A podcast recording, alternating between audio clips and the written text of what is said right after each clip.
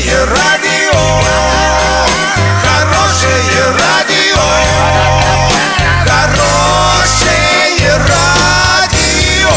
Радио Шансон.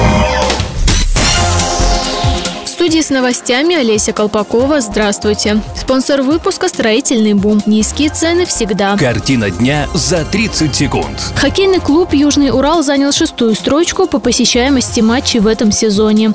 Минтранс предложил ввести новый дорожный знак. Подробнее обо всем. Подробнее обо всем. Хоккейный клуб «Южный Урал» занял шестую строчку по посещаемости матчей в сезоне ВХЛ 2017-2018 годов. По словам самих болельщиков, в начале сезона посещаемость была намного выше, а затем снизилась. В среднем игры во Дворце спорта «Юбилейный» посещали почти 3000 зрителей. Лидером этого рейтинга оказался казахстанский клуб «Сараарка». Минтранс предложил накануне чемпионата мира по футболу ввести новый дорожный знак. Движение автобусов запрещено. Ведомство считает, что появление такого ограничения позволит усилить режим безопасности во время проведения турнира, пишет газета «Известия». Напомню, Мундиаль пройдет в России с 14 июня по 15 июля. Игры группового этапа примут 12 российских городов.